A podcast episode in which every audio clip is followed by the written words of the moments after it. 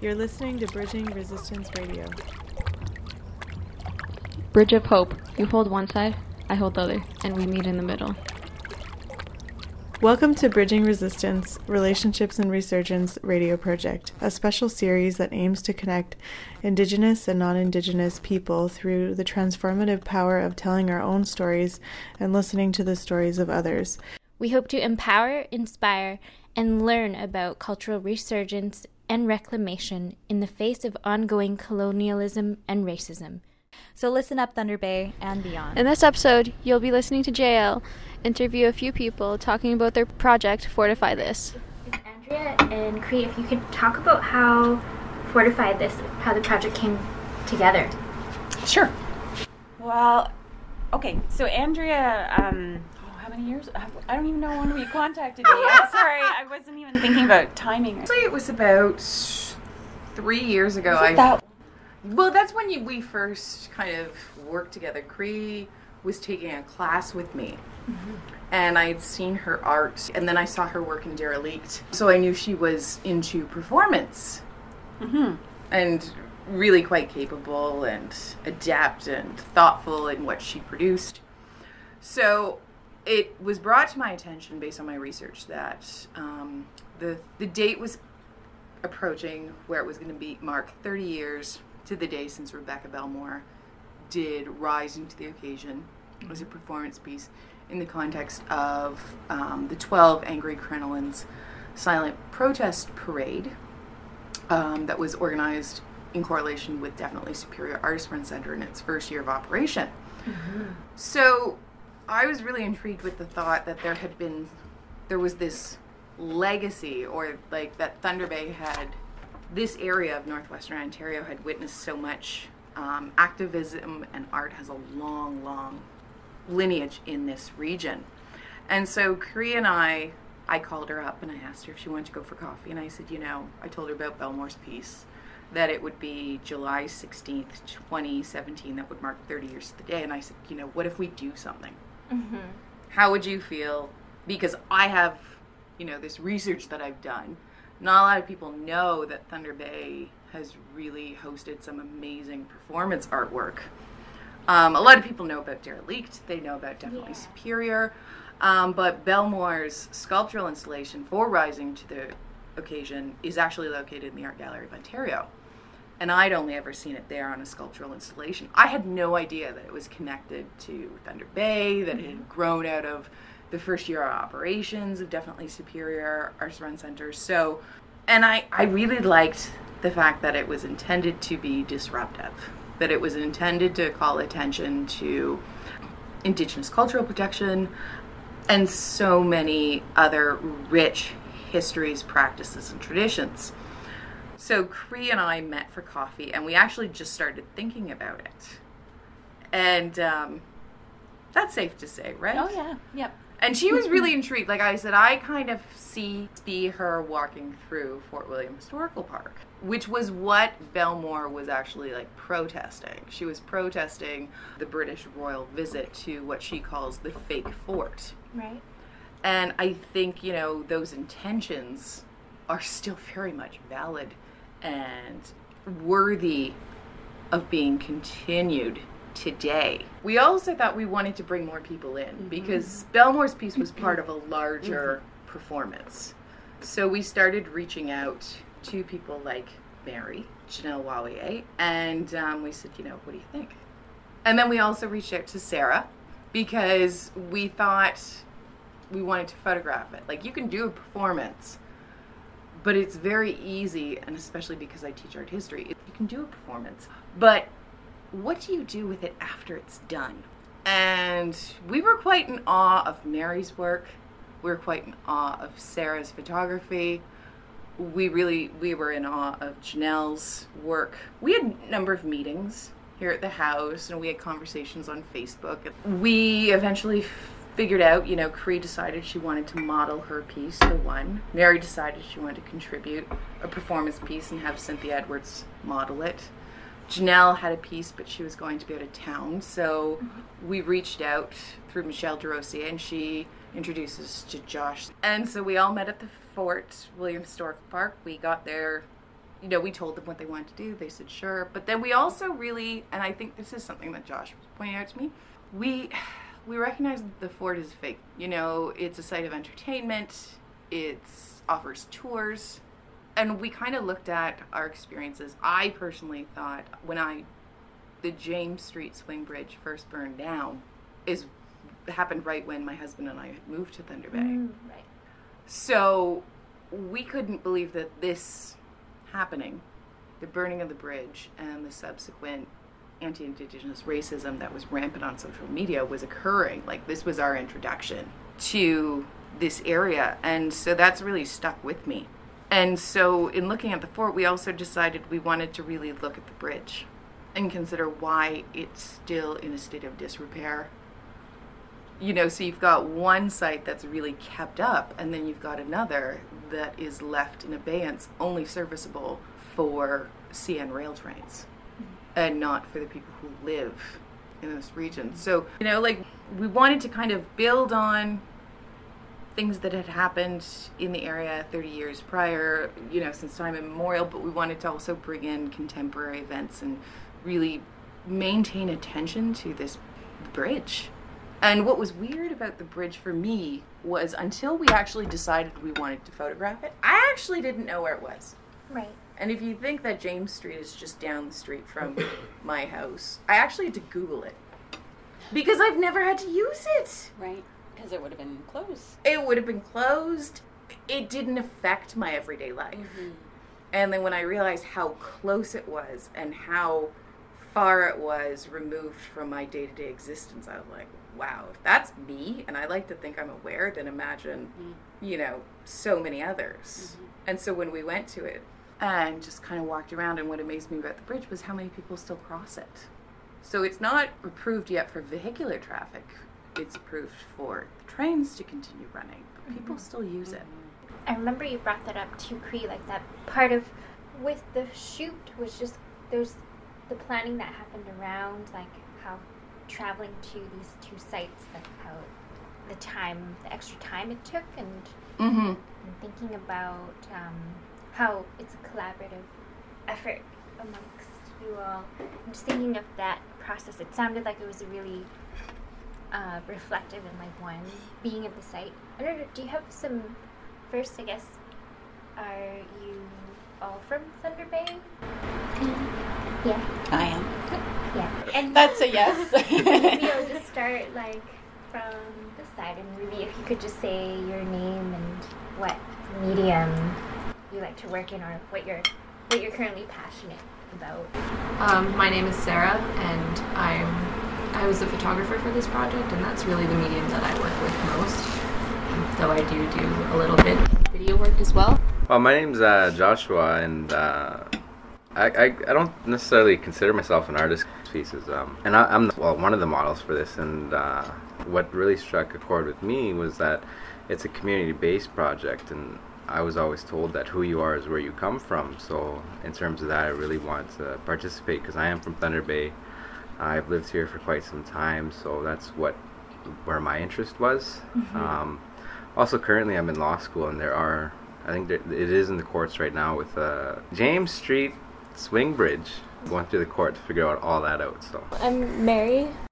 I'm passionate about drawing and I kind of dabble in sculpture a little bit and try my best. Mm-hmm. um, I feel like I feel like my art is kind of like uh, uh, helping me understand uh, the world and my responsibility within it, and especially like in terms of knowing the colonial violence that's going on around me within my family and um, allowing that information to kind of help me understand and kind of realize the social parameters that define me as a mixed Ojibwe woman. So mm-hmm. I got really excited by this project because like you said, it's very community based and it allowed me to learn a lot, especially like in terms of kind of how these kind of systems and structures in place can have a single voice and perspective on history that um, kind of comes at the cost of a lot of people and also teaches teaches Canadian citizens to deny their histories mm-hmm. and which I think is um, a big problem but yeah so the project was really exciting because it was a really amazing learning opportunity for me. So I think it's really incredible. Remember, I think back in the summer, at that time, uh, the photos hadn't. I don't think you all had a chance to see them from what Cree was mentioning, but now, have you had a chance to? Has everybody had a chance to see the photos? Yeah. Yeah. What are your thoughts like now about how the photos came out? I was really happy with how they turned out. I felt like they really spoke to um, my interpretation of the project, and um, and from the reactions that I got from other people, I I think they pretty well agreed as well, um, which was good to hear because of course it's not just my voice that has to be heard here, and I don't know. I, felt like having the responsibility of of representing these projects that people had spent so much time putting together and working on collaboratively to say something that that means so much was really kind of I don't know it was it was tremendous and by the time I finished I was just it was it was really fulfilling for sure That's great to hear. I'm like so curious of these photos. How about you, Josh? Oh jeez. every time like every time like transitioning to a new person, it's like how do you transition? uh, I, I think looking looking at the photos now, um, I think Sarah did a great job just capturing. Um, I think how we were all feeling uh, that day, but I think my favorite thing about the piece is that it speaks to the history um, of the fort and of the bridge and of that statement made by uh, I forget her name. I feel terrible. The original. Oh, Rebecca Belmore. Yeah, Rebecca. It, spe- it speaks to what happened and what she was trying to say then, and uh, it also reflects how we are contemporary.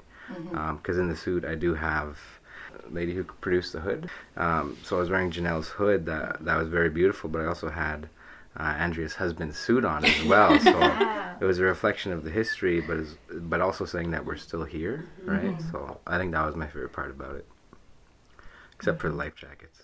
Life jackets. Sounds like an adventure. The life jacket. We tried to make it adventure.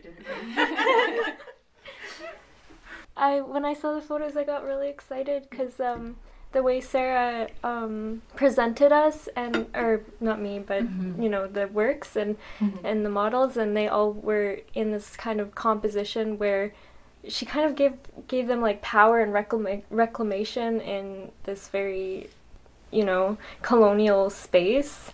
So it was kind of uh, what's the word? Empowering's a good word. so yeah, it was really neat to see. I also want to add that like um I don't know like you you can it's kind of like what you were saying about the the performance art. Um like it happens but then what happens after? Yeah, yeah. that was something that I kept in mind the whole time that I was I was taking the photos and editing them and stuff like that is that I wanted these images to like kind of strike you but also be timeless. So something that people could look at um, years from now and still feel exactly the same thing that we're feeling now and feel that empowerment that Mary was talking about How about you two? How do you feel now? I'm so excited that you are hosting us here and hanging out. I was really looking forward to hearing about yeah the project and kind of where where you all are at. Um, well, for me, this is Cree. um, for me, it's been it's been an experience similar to my art. So in that way, it's been very comfortable, in that it's been very uh, organic. The project has gone the way that it's gone. There was no pushing and there was no pulling and there was no like you need to do this sarah and you need to do that mary and you know you do this josh it was people we, we really wanted um, for the artists and the people involved to be able to express themselves the way that they wanted Yeah. and i feel like the photographs really captured that and, and they are timeless uh, and they are uh, powerful and i i didn't have any expectations uh, really about anything and i find that that's exciting for me because then I don't know what I'm going to see. I don't know how the photos are going to turn out. I don't I don't know how the models are going to look or you know how Mary's you know artwork is going to look and so that was exciting. Um, I don't normally like to have my photograph taken, um, but in this piece, it wasn't me, which is, I guess, if in some respects, even though I don't consider myself a performance artist, it was great to perform at these two uh, locations and think about the past and think about Rebecca Belmore and 30 years earlier and thinking about now and who we all are and how we all came together. And it was felt like it just was meant to be this the way that the project happened and I couldn't be happier with the photographs mm-hmm. or any of it mm-hmm. like just all of it has been great. the the best part for me has been the fact that every it was really a community based. It was a collaborative project. Like nothing every step has been the result of discussion. And it not consensus but agreement. And support to push this forward. You know, for me this is kind of the amazing part of this is that we're having these conversations because each each person has contributed and the discussions are as important as the works because the thought process keeps going. And I think, you know, that's really important, but it's also really important that, and it was for Cree and I, we really appreciate that, you know, Sarah, that Josh, Mary, Cynthia, and her boyfriend Aaron all took to this and were so um, amazing in their contributions and their enthusiasm and their dedication because it's we asked them to i think really do something that they hadn't done before and they just really took to it. And we keep having these conversations as it keeps going forward and i think that's that's what i like mm-hmm. you know because i feel like i keep learning from them when we put the exhibition out there, it'll be an opportunity to have more conversations that need to happen. Mm-hmm. And what's amazing in, in terms of this bringing us all together, I was just thinking about how, like, I, I didn't know any of you before, mm-hmm. really, mm-hmm. you know, in the same way. And I just love that mm-hmm. I've I've gotten to know well these wonderful people um, in our you know in our group in our collective but also just outside of that that we've spoken with like yourself and other people mm-hmm. that are interested in the project and it's it is community based it's brought us together but it's also brought people together that maybe normally wouldn't have come together mm-hmm. for a project so i want to do more yay mm-hmm. right mm-hmm. when you mentioned about just like i think modeling of this question that i jotted down too is just do you feel like in that moment when you were modeling the different pieces, did you get to be like more of yourself or a different version maybe of yourself? Can you just kind of comment a little bit more? You kind of talked a little bit about it just now. Yeah, it's really funny because uh, when when I do put on a suit uh, for law school or any sort of formal event, it feels really weird. Like I feel uh, sort of out of place and out of my own skin, uh, and that's partially just because uh, for the most part, growing up in town on the reserve, I didn't see too many indigenous people with uh, suits on, right? So it's kind of foreign. And uh, I guess in high school there was um, pushback with myself in terms of uh, identity. So I understood that I'm, an, I'm an indigenous person. I was proud of it. Um, but time and time again, I was reminded by other non-indigenous students that you know wait a minute think about it because i was told well you don't drink and you don't do drugs and you shower and you get good grades, you can't be an Indian. And that's mm-hmm. what I mm-hmm. was constantly told, right? So there was uh, kind of like a like a disconnect between uh, myself and the suits, right? Because that image was never available to us. Mm.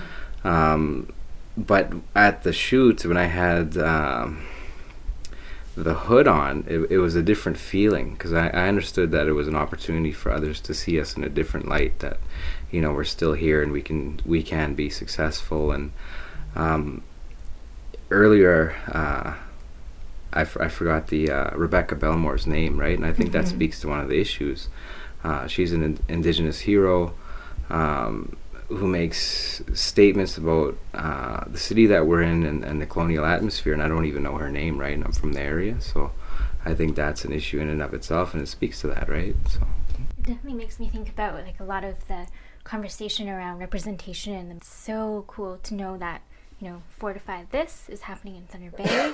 that it will inspire a lot of other people of all generations, and like the whole process of the past, the present, the future. I remember during your talk at the Converging Lines, the opening, you talked about the one and the story of um, your painting, the Fortify This one.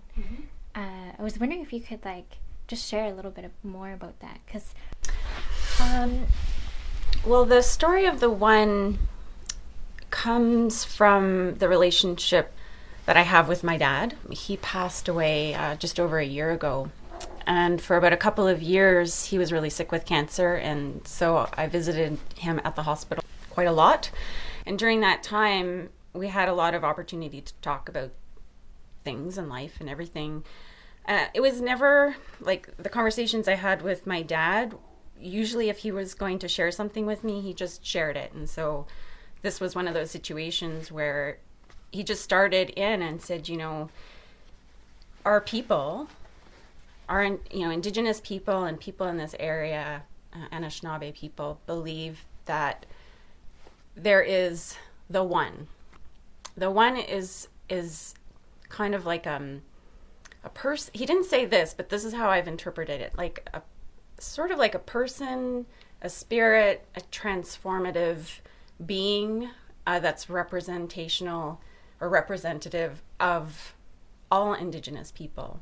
The idea not being that like it's not the creator, it's not like a god, it's more that we're stronger when we all work together as one. Nice. Really, that's what it comes down to. So, um, so I called the piece the one, and I think one of the most interesting parts of the conversation, which really surprised me, um, was that he asked if I was the one, and that was unusual. that's all right. Still grieving. Um,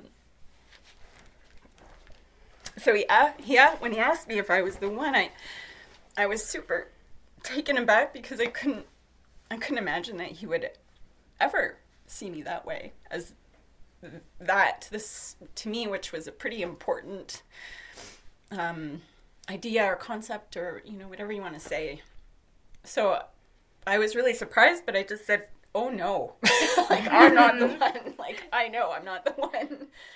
Um, but it made me think about how how can I share this story, and I really didn't know how I was going to do that until Derelict um, came around in January, and I had created one piece the year before it, and then I wanted to create a piece uh, this next year, and in thinking about what it was I wanted to create, and my dad uh, was in the hospital at the time, I thought maybe I'll create this, you know, oh, I don't even know what you call it, an entity or a being or that works. Entity. enti- yeah. this entity, um, and I'm just going to interpret it the way that I see it. Yeah. Um, and that's what I did. So the one isn't, you know, male, female, anything. Mm-hmm. It's it's very anything. It just, you know, I when I wear it, I'm a, you know, I'm female, so it, it does come across a little bit more feminine. But really, anyone could wear this piece, Mm-hmm. as far as I'm concerned. Uh, It just made me realize um, that I wanted to be out there as well, similar to Rebecca Belmore, to be sharing stories, to be sharing ideas, to be working in the community, and to be collaborating so that we can, as Indigenous artists, as Indigenous people, youth in this city, say, we're here and we're not going anywhere. Mm-hmm. Mm-hmm. And we're going to be here for a long time. Mm-hmm. And there's going to be more of us. Hi, I'm Selena, and you're listening to Bridging Resistance.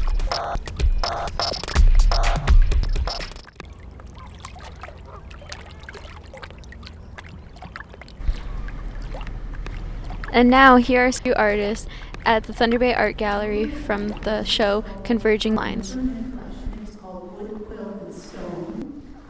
In the far space, a really exceptional installation exhibit by Rebecca Belmore. She's an internationally known artist who was born in Upsala, uh, raised, spent a lot of her early years living in Thunder Bay. And um, we're just so lucky to have her work here. We've had other, other shows by Rebecca, of course, as you all know, um, performance-based work. So the show's organized and circulated by the Platform Gallery in, in Winnipeg.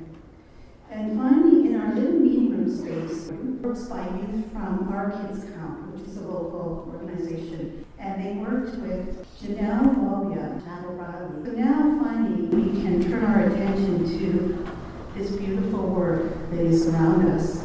As you know, four artists from Thunder Bay region. Cree Stevens, Elliot Doxtater, Kristy Cameron, Shaun Hedican. Um, before we go further, you know, they're sitting up here. Let's tell them how much we really, really love their work and thank them. Really Thank you. The was organized by who's our curator. And she, um, her intent was to present this new exciting work by um, Elliot and Cree and Kristy and Shaun what they're producing now, but um, she was intrigued by how they draw inspiration from works of other Anishinaabe artists, people you know, people we know love, Loretta Morso, Roy Thomas, Almanju Pinit, and specifically about the power lines in their work. So that's the title, Converging Lines. So it's obvious when we look around the room that they, all of the artists are drawing that inspiration, but I think, you know, they've each developed these amazing individual practices, obviously, and they're, they're inspiring others. Um, I mentioned earlier that our curator, Nadia, put the show together, but some of you probably don't know yet, Nadia is on a leave. So she's out in Banff. She's a writer in residence at, Banff. But um, we're very lucky that we found a great replacement for Nadia. Um, and it's Dr. Andrea Terry. And Andrea is an art, art historian and an instructor at the university and she's going to moder- moderate our panel, and she's going to be here as acting curator for the last. so um, let's welcome Andrea to the podium. Really wonderful aspect of exhibitions is when you get to hear directly from the artists themselves, when they can tell you about their practice, when they can tell you, or maybe choose to share with you what they were thinking. So I'm very, very happy that they could all come and take this time to be with us today. So let me take a moment here to introduce each of the artists from Convergent Lines. First is Kristy Cameron, who is a teacher and visual artist who was born and raised in Atikokan, Ontario, the canoe capital of Canada. Being surrounded by the beauty of the natural world has given her endless subjects to paint, while also observing and researching this environment and its interconnections. As a Métis artist and descendant of numerous fur trade employees, she often incorporates Indigenous and historical content into her art, producing spiritual weavings through her pieces that evoke sensations such as mystery, energy, contentment, and joyfulness. Next is Elliot Doxtater Wynn, born in Sudbury, Ontario, and raised in Nations Preserve just outside of Brantford, Ontario. He was raised on the Powwow Trail and learned to make various types of traditional crafts from a very young age. He attended Beal Art Vocational School in London, from which he received a special art certificate in sculptural design. Upon moving to Thunder Bay with his family, Elliot attended Lakehead University, graduating in 2005 with an honors bachelor degree of fine arts. In 2012, he finished professional year of Teachers College from Lakehead University, and he works independently as both an artist and educator in school boards across Ontario. Shaun Hedican is a member of the Loon Clan and the Abattown First Nation. His cultural identity is a result of his father's career as a professor of anthropology and his mother's involvement in ceremony. Time outside of school was spent traveling to Ontario to attend elders' conferences, ceremony, and other cultural events. Here he learned to incorporate concepts, practices, and spirituality of his people. Creatively, Shaun continues to be inspired by the paintings of his grandmother, Margaret Hedican, and her experiences with Norval Morrisseau. Currently, Shaun lives on Lake Nipigon, creating and teaching art workshops in the region. Cree Stevens is an Anishinaabe and Cree artist who also has European heritage, based in Thunder Bay. She is closest to her Northwestern Ontario Ojibwe ancestry, which is reflected in her projects that meld traditional Indigenous ideas and materials with contemporary ones. A multidisciplinary artist, Stevens uses regionally specific traditional materials like birch bark, canoe, beads, quills, feathers, sinew, wood, and bone, combining them with modern day textiles, acrylic paint, handmade papers, and plaster to create mixed media paintings, sculptures, and wearable art pieces. And on that note, I'm going to turn the podium over to Kristy Cameron.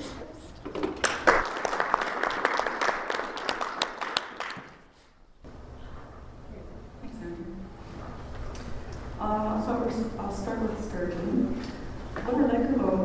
Sturgeon is the ancient spiritualness of it. I kept the colors of the sturgeon more subdued to give it a more serious primitive presence. Despite being primitive, being around since the Triassic period, was, the sturgeon is still around in our present day. So it is shown here in the upper realms or the shallower area of the river, brought into light closer to our connection with it. What I find makes this piece more effective is the use of stone. It draws the viewer into the watery environment. I've added stone to a number of my pieces. Stone has a beautiful organic property that, that is perfect for art inclusions. I get my stone from a number of different sources. The stone for this painting was given to me, so I don't really remember where it came from. But local finds are always nice to come by. I also like to look out of area for variation, there are a lot of beautiful stones out there. I'm a bit of a magnet when it comes to stones, so stone beaches do me in, like the ones found around Lake Superior.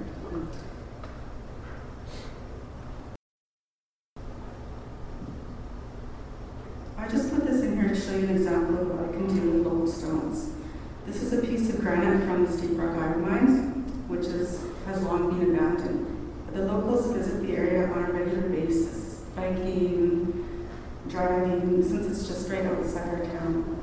Anyway, my husband, Mike, has a small rock saw that he's used for cutting up patio stones. And he's able to make the slices so thin with the saw that they barely weigh anything on the canvas, which makes it easier to apply and to work with. Again, this is covered with glossy coating, which brings out the vibrancy, just like water does when they're over top of rocks. These are some of my core pieces. You may have noticed that I have a thing for water. My paintings that mimic water environments are reminiscent of the lakes and ponds that I grew up with. If you've ever spent time at the lake, you could relate to the sounds of the lake in the evenings. You could hear the water lapping against the shores. The loon is my totem animal. I've always had an uncanny connection to it. This may have something to do with my big attraction to water species. Their connection to each other and the peaceful solitude that abounds in the water world are often like to have reflected in my water pieces. The fur trade game. Another name I was thinking of for this piece was fair trade game. Hmm. Doing a play on words, I imagined watching a fair in the early 1800s with games of chance, fair-like entertainment, and a few dysfunctional characters. And of course, many things about the fur trade just weren't fair. This piece is very representational. So, fur trade game. This is a very complex game, even without the settlers and the Wars. There are pawns and there are strategies. Some players in the fur trade game were the First Nations and Métis. Some were freemen. And the voyageurs, they were jugglers, paddling, or portaging, offering tobacco, and so on. And then there were the wild cards, the representatives who had so many things go wrong while trying to colonize the Red River settlement. All the players are linked by the water bills, all of them trying to get a piece of the fur trade.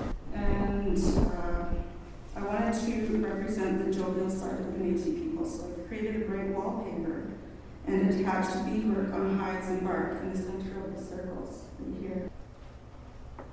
I surrounded the ultimate fur trade treasure with gold leaf. The poor, oblivious beaver doesn't know it, but he, of course, is the main character or object in the game.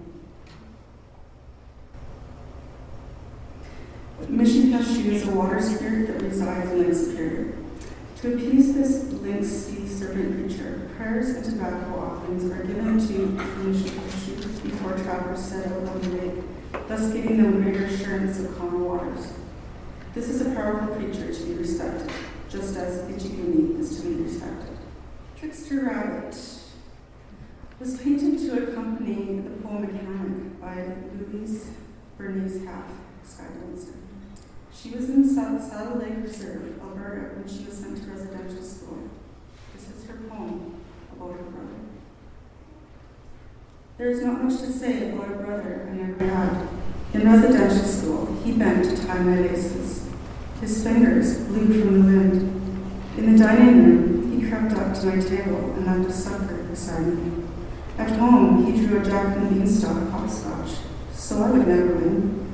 Later, he had me gallop between his legs. Behind the door, my cousin tried to collect a few pennies from him. So, yes, I don't have much to say. When we were going without food and water, hibernating in the forest, lamenting, the sugar chewed off both his legs, ate his kidneys and took his breath. This March, when the wind blew snow across the road, I lifted tobacco, offered him a birthday present. That night, deep in my slumber, Ota, by my bed, he arrived with a thump of a rabbit, shifted his foot, had his little dance, and left. Language. Uh,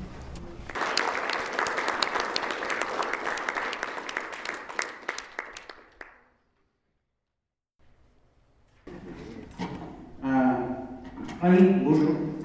Uh, Jean-Noël Ducas. I'm uh, also Makotoda, which means I'm Bear Clan. And um, I, I like to, to give a kind of an idea of who I am because I, I feel like there's a, an importance when you use your name and you, know, and you know your name and all your names. And that reflects who you are uh, to the outside world. It gives you kind of a direction. So just to, get, to let you guys in on, on kind of a thing was that uh, John my traditional name, was given to me by my grandma. And uh, roughly translated, it works out to uh, southern man or man from the south. Um, but like with all the traditional language, it, it, uh, it reflects a little bit more. So when she told me the story of how that, that name kind of um, came, came to be, she was talking about how the, uh, the sun rises and the day goes through the thing and, and our travel for, through our life. And that name Jean even though it reflects the sun and me being uh, um, being um, man from the south, actually, literally, and um, but it, it actually related to the way the sun moves through the sky and the light as the light touches everything as it moves through. And with that is uh, responsibility, but there's also um, carefulness that I have to do, that I have to be aware of, of, of how I represent myself, because un- unknowing to each other, it's interesting to me to see how this energy, like we're talking about converging lines, and we're talking about and we're on our lifeline and our life path. And it's interesting to me that there's three bird clans here. There's so there's the, the loon clan representatives, and then the crane. And I was trying to think of how we're akin to each other because I'm a bear clan, right? Oh, we're bear. Oh, you're bear clan. Oh, awesome. Oh, I, I must have understood it wrong when you were saying. But uh, so loon, bear. Oh, so we're cousins, right? And then you guys are fish hunters. So cool. that makes you cool, with you guys. And then, so this is a traditional thing, right? Where we find this kinship with each other through our work, through our life, even our family histories and our shared histories. And this is where uh, a lot of this work um, that I'm bringing forward comes out of because of my roots in, with the traditional knowledge and what I what I recognize as pre-contact original history of uh, the people of Turtle Island, right? So this this history that I'm drawing on is because what people don't realize is that at one point the culture was at the peak of civilization and it was slowly disassembled over years and years and years, years and hundreds of years, and that that disillusion now we're just seeing the remnants and we're slowly coming back, right? So when when I bring that into what I'm doing, my meditations and my prayers and my understanding of who I am, I actually feel it, like I can feel it. So moving around, the energy, the space that we're in, right? It's not just two dimensional. We see these things, but we have, what we have to do is understand that there's a calming place, a place that we all have, that we can feel that connection to those things from a long time ago. And the traditional culture was really based in what's called the dream time, the dream space, so that we, we can have that energy, we have this connection to the other side while we're sleeping. We're all awake right now, but when we're all asleep, we're in the same place too, right? And so that those original histories and that mythologies, what's technically called mythology, right? And what I do is I get all my stuff ready and I start working on it, but I don't actually know where I'm going with it. But at the same time, I wasn't actively planning it, just letting it flow and letting it, letting that energy and that creativity come through. And I had an idea of what I was wanting to kind of bring forward because of talking about these original histories and how we all interplay and how we're bringing that history forward. Is that it's not just us doing that.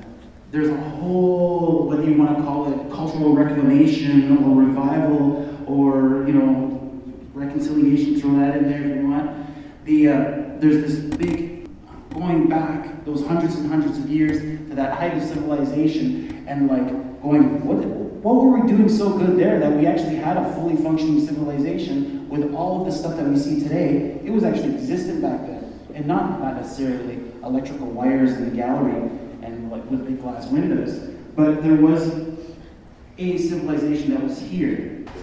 So with these, like with these images and a lot of the work that I do, it's harkening back, and I feel more like a conduit of what I'm doing, right? So, like, if I had to akin my work to anything, like the figures, everybody asks me, why, why no faces? Well, for one, if you draw a face, weird.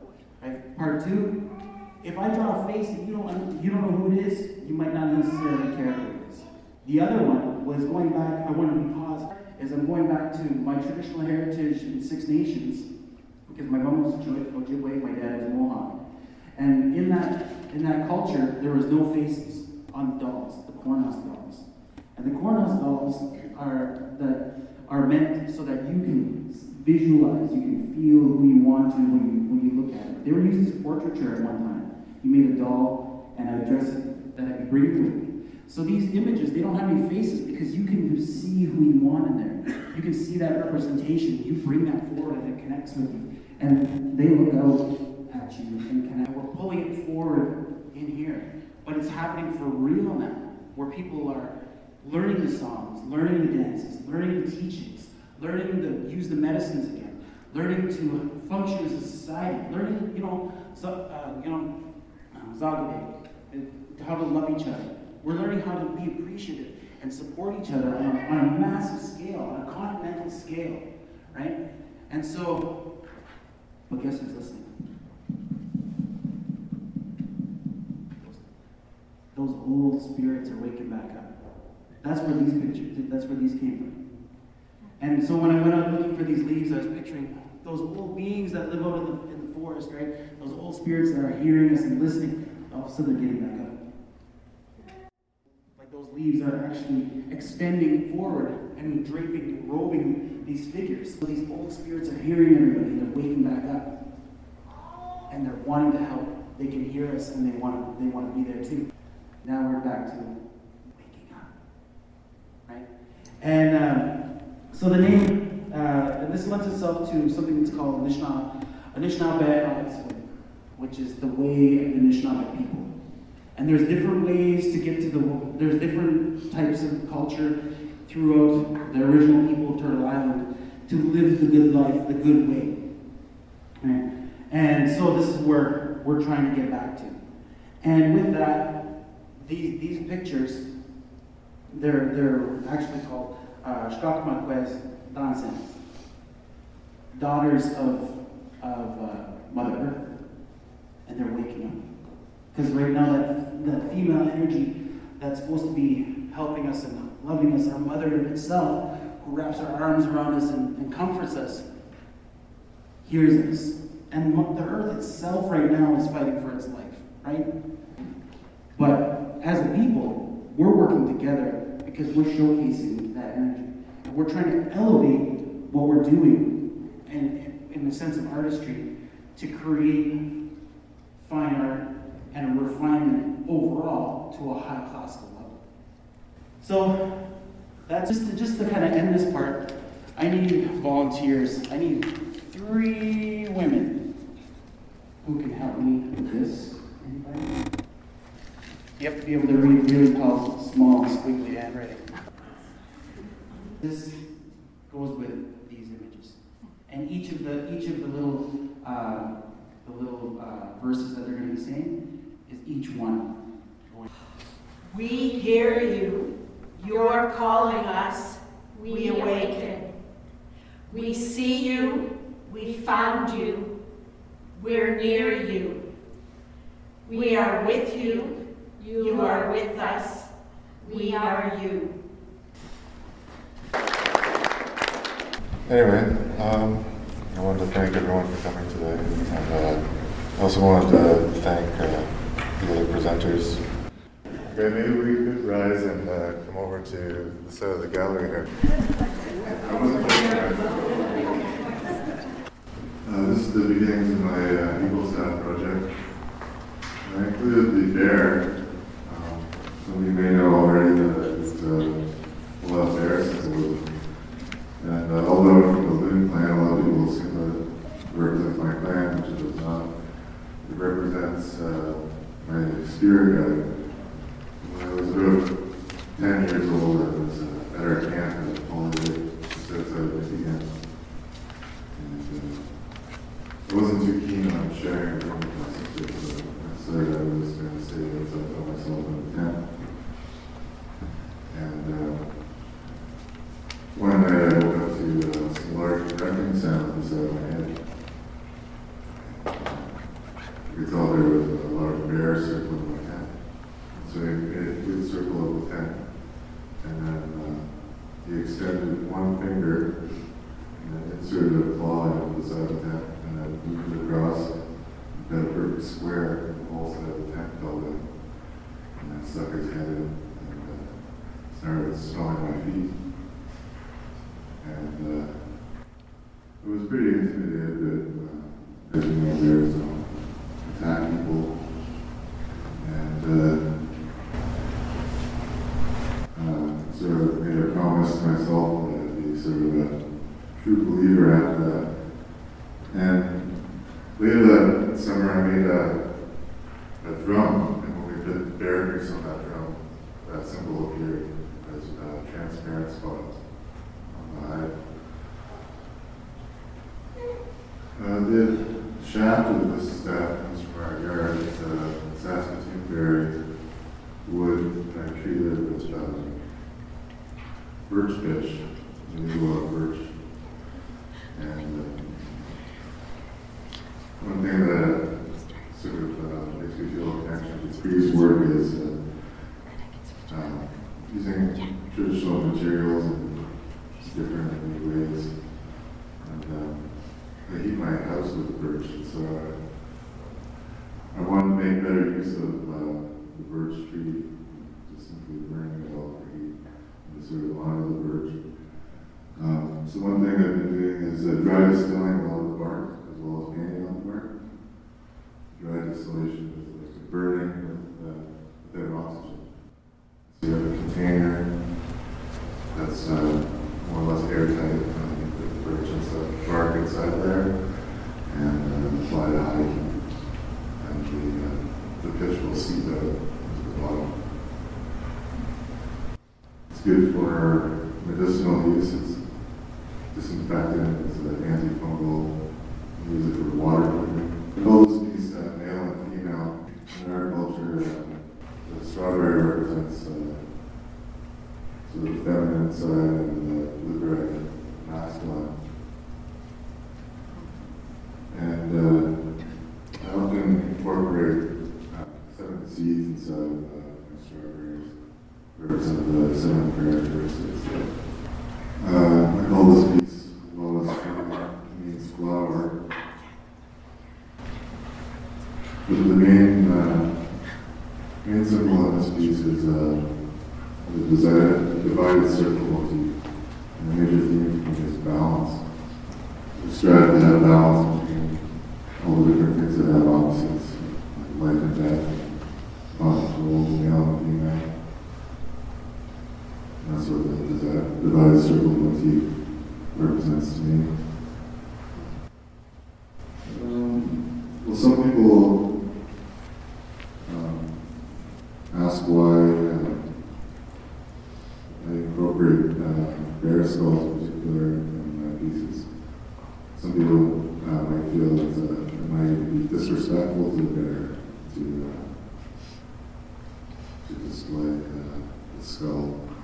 Um, it's not being displayed in sort of the context of uh, a trophy or like a, a colonist might. But uh, a lot of communities, they have uh, taboo against eating bears. Um, oftentimes, uh, bears are eaten, but they're buried as people on scaffolds and so on. So I use the, uh, the bear skull to honor the bear. And because of uh, the personal connection I have for, for bears.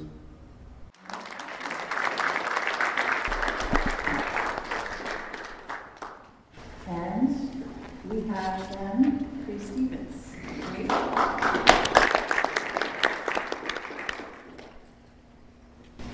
Thank you so much uh, for being here, all of us today.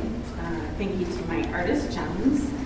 Super honored um, to be part of this show. So I consider Thunder Bay my home. Um, I uh, was born in Ottawa, and I've lived many different places, mostly in North America. Um, Ottawa and Toronto, Gatineau.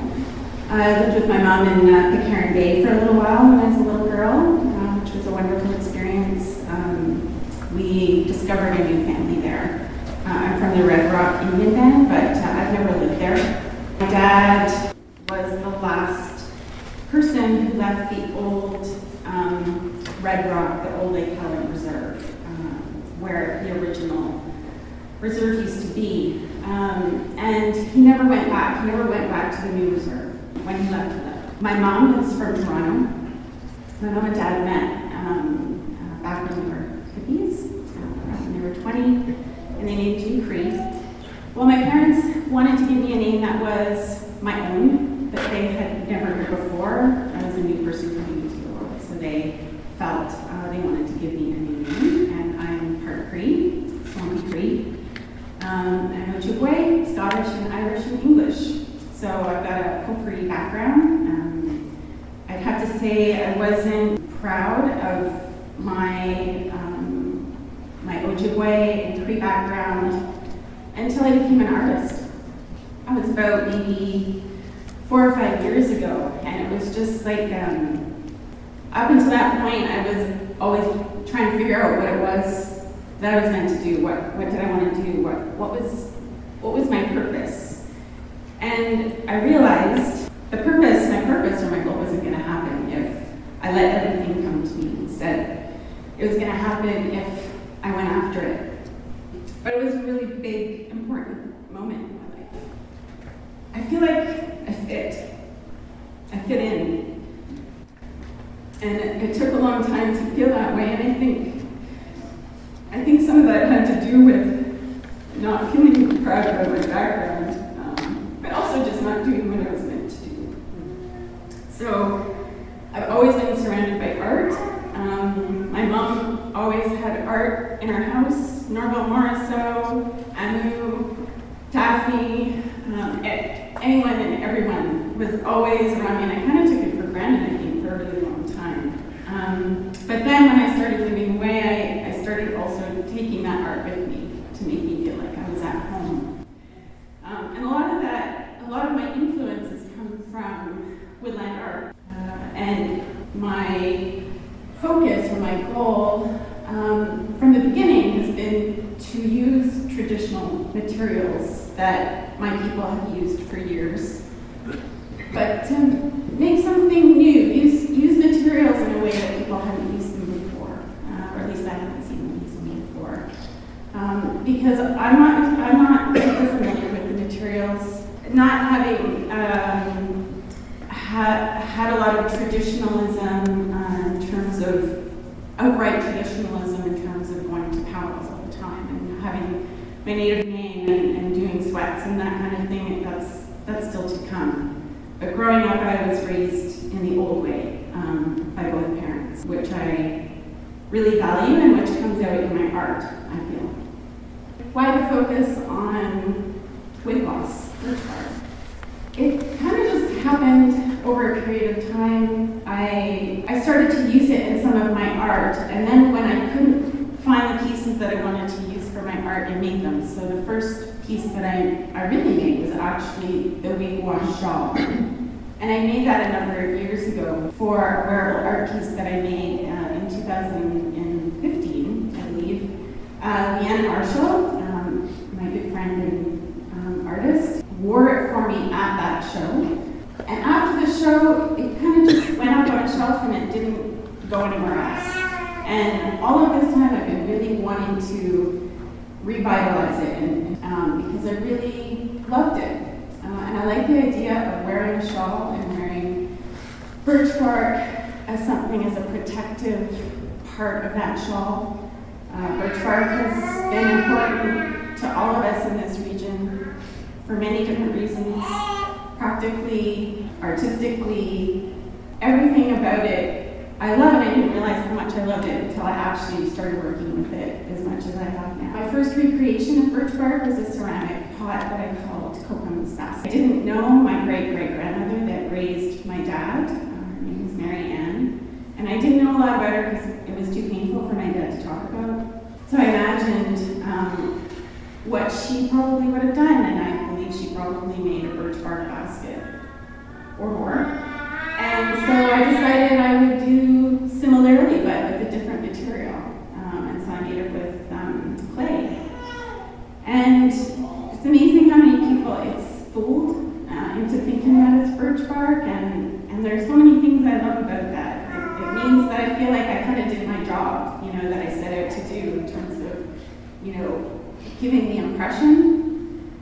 After a period of time, I just wanted to, to do that more and more and get better and better at it. And I was realizing it wasn't just, birch bark isn't just these trees with these, oops, with like, you know, black lines that you often see. It's, you know, kind of basic sometimes, and, and that's a good thing, but I, I realized how many different ways birch bark can look. And I felt the copper, which is very important to Indigenous people as well, and that is native to this area and is um, honored by people in this area, uh, would highlight it well, and they highlight each other. I kind of feel like the birch bark is almost, the color of it kind of is reminiscent of, of blood to an extent, uh, lifeline.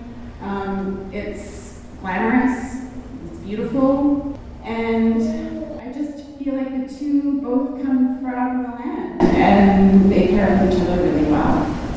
Um, in terms of uh, um, me, I, uh, it's kind of been the easiest model for me to use, um, but it's also from a photograph taken by Sarah McPherson um, on a project that I'm currently working on with a wonderful group of artists and people, and that's soon to come. So I took the photograph that she took from that project, and it inspired me to create this piece uh, right here. I think one of the, the things that makes me the happiest when I look at it is that it just reminds me, it reminds me of my mom and it reminds me of my dad. The one that is a story that my dad told me when he was uh, in the hospital. We, we got very close, he's, he's passed away.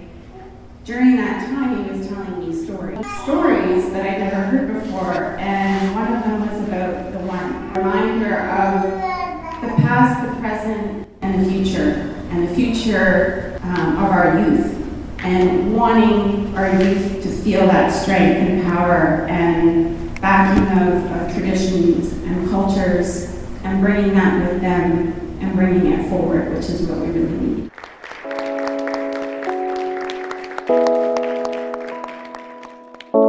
This initiative is made possible by the Community Fund for Canada's 150th, a collaboration between Canadian Community Foundations, the Government of Canada, and extraordinary leaders from coast to coast to coast. We are also in partnership with the Thunder Bay Art Gallery and LU Radio, CILU 102.7 FM. Follow us on Facebook at Bridging T Bay and listen and share past episodes on resistanceradio.tumblr.com. Peace!